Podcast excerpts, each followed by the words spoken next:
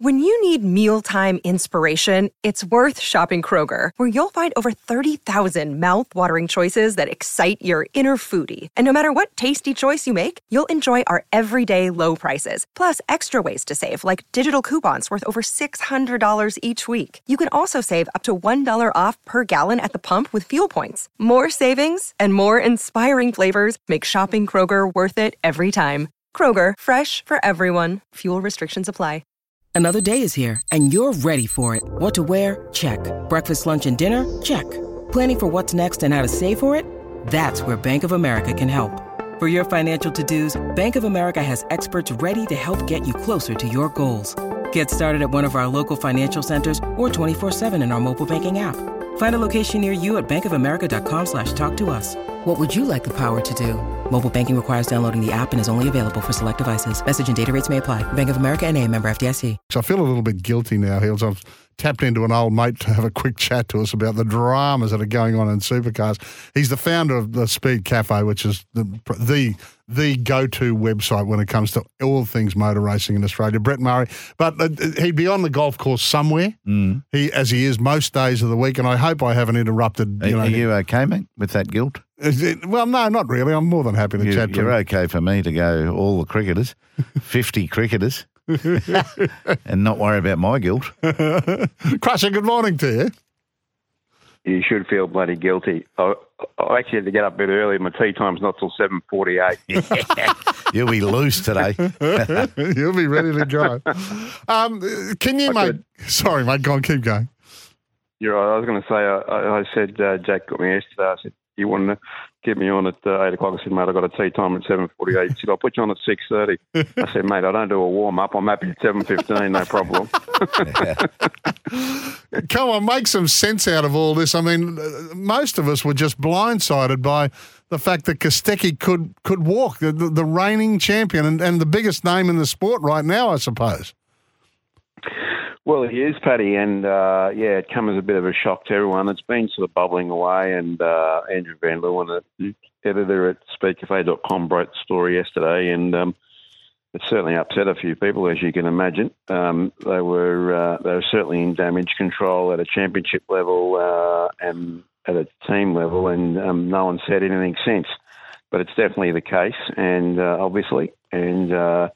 Be interesting to see when someone actually says something about it and uh, and how they go about um, pulling it together. Uh, obviously, um, he's been uh, unhappy there for some time. He had a hell of a season last year. Um, he's a hell of a racer and he's a hell of a young bloke.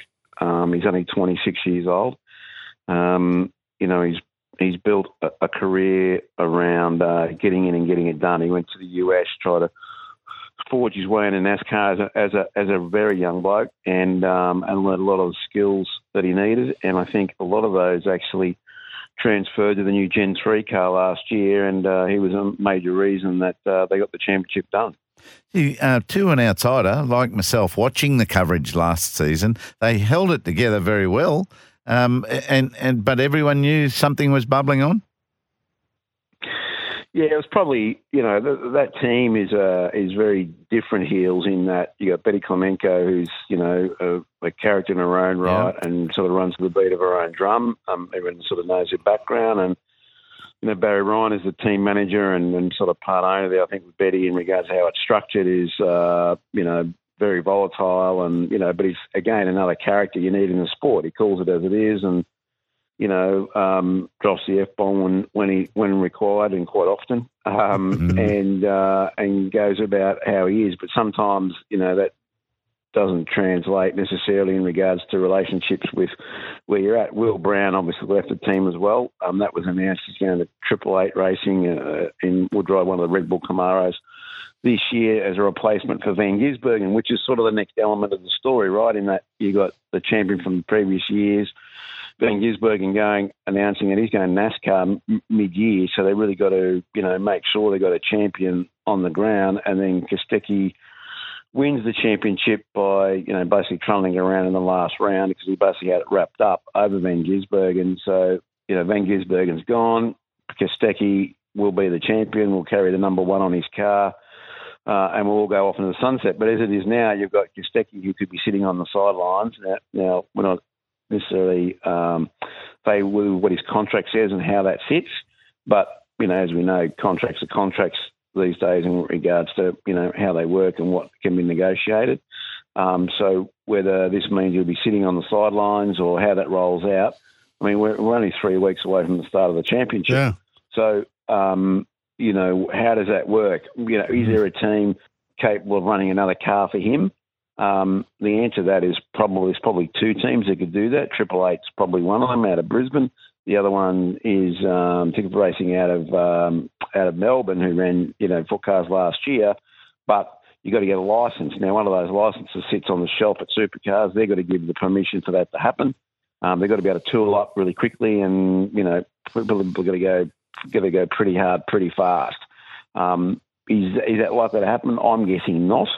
Um, but Brodie has always had you know very strong links to the US. He's got a very strong relationship with Childress Racing in the US. Um, he ran there last year in the road course race at Indy. He Did a solid job.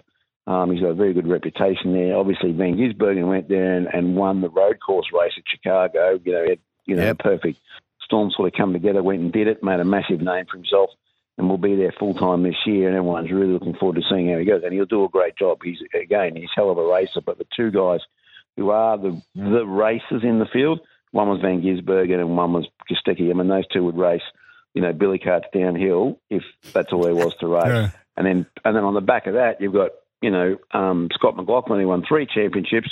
Who's already over there running IndyCar. So you haven't got a champion.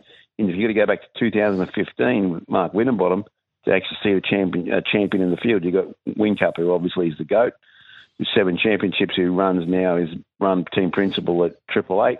Um, and will run the enduros, but apart from that, you haven't got a champion in the field, and that's that's a concern. Uh, well, I, I, agree with you. I mean, it's a huge blow because it's been robbed now of so much star power. You talk about Whincup, you talk about McLaughlin's gone, you know, Jamie retired effectively, uh, SVG gone to NASCAR's, and now the reigning champ. So Mate, I mean, do you think it can be sorted out, or do you, you know, obviously they've been in, in high level crisis meetings in the last 48 hours. Uh, what's your gut feel uh, that what is going to happen to Kostecki this year? I mean, he's, he's obviously contracted to Erebus. Does he sit on the sideline on gardening leave, which would be a travesty? Yeah, it would be a travesty, and I think that's a possibility. And again, mate, um, I'm not sure of his contract situation. The hmm. NASCAR thing throws an extra spanner in the works. You know, Brodie's a very strong guy. Um, he, you know, and I think he's made his decision. He does yeah. not want to be with that team this year. And I think the other thing on a championship basis, if we go back in history, Paddy, and you know, you're I'm not as old as you, but you know, we let's go back to you know 2004 when you know, like I was uh, a part of the Stone Brothers racing team and Marcos Ambrose and Pirtek Racing. You know, he won the 2003 2004 championships, uh, at the start of 2005, it was broken that he was going to go to NASCAR racing at the end of 2005.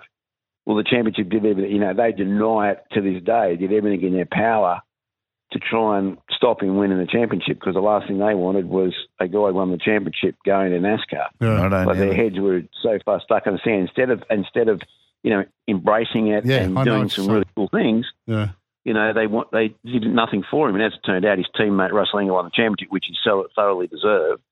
Um, but they did everything in his power to, you know, to um, to screw him over on the deal, mm. um, which they managed to do, and he and he left, you know, by being you know third. I think he's finished third in the championship to Russell, but just by a couple of points. But um, you know, it's important to have that champion and be able to build, you know, build a season around you, yeah, especially someone like Brodie who's got a bit of character. He's you know, he's a knock around fella. Yeah, he's really good. Um, and he's a real racer, you yeah, know. That's right. He's got a bit of mongrel on the racetrack. Hey, uh, Crush, we've got to go. Uh, we've got to hit a break. But, mate, really appreciate your time. I've been trying to sort this out, but it's massive news in, in supercars with the, the reigning champ possibly not driving this year. We'll, we'll, we'll, we'll keep across Speedcafe because you've always got it first. And we really appreciate your time. Get into that extensive limbering up program that you go before oh, yeah. every time you hit a golf Not ball. much run today. Good luck.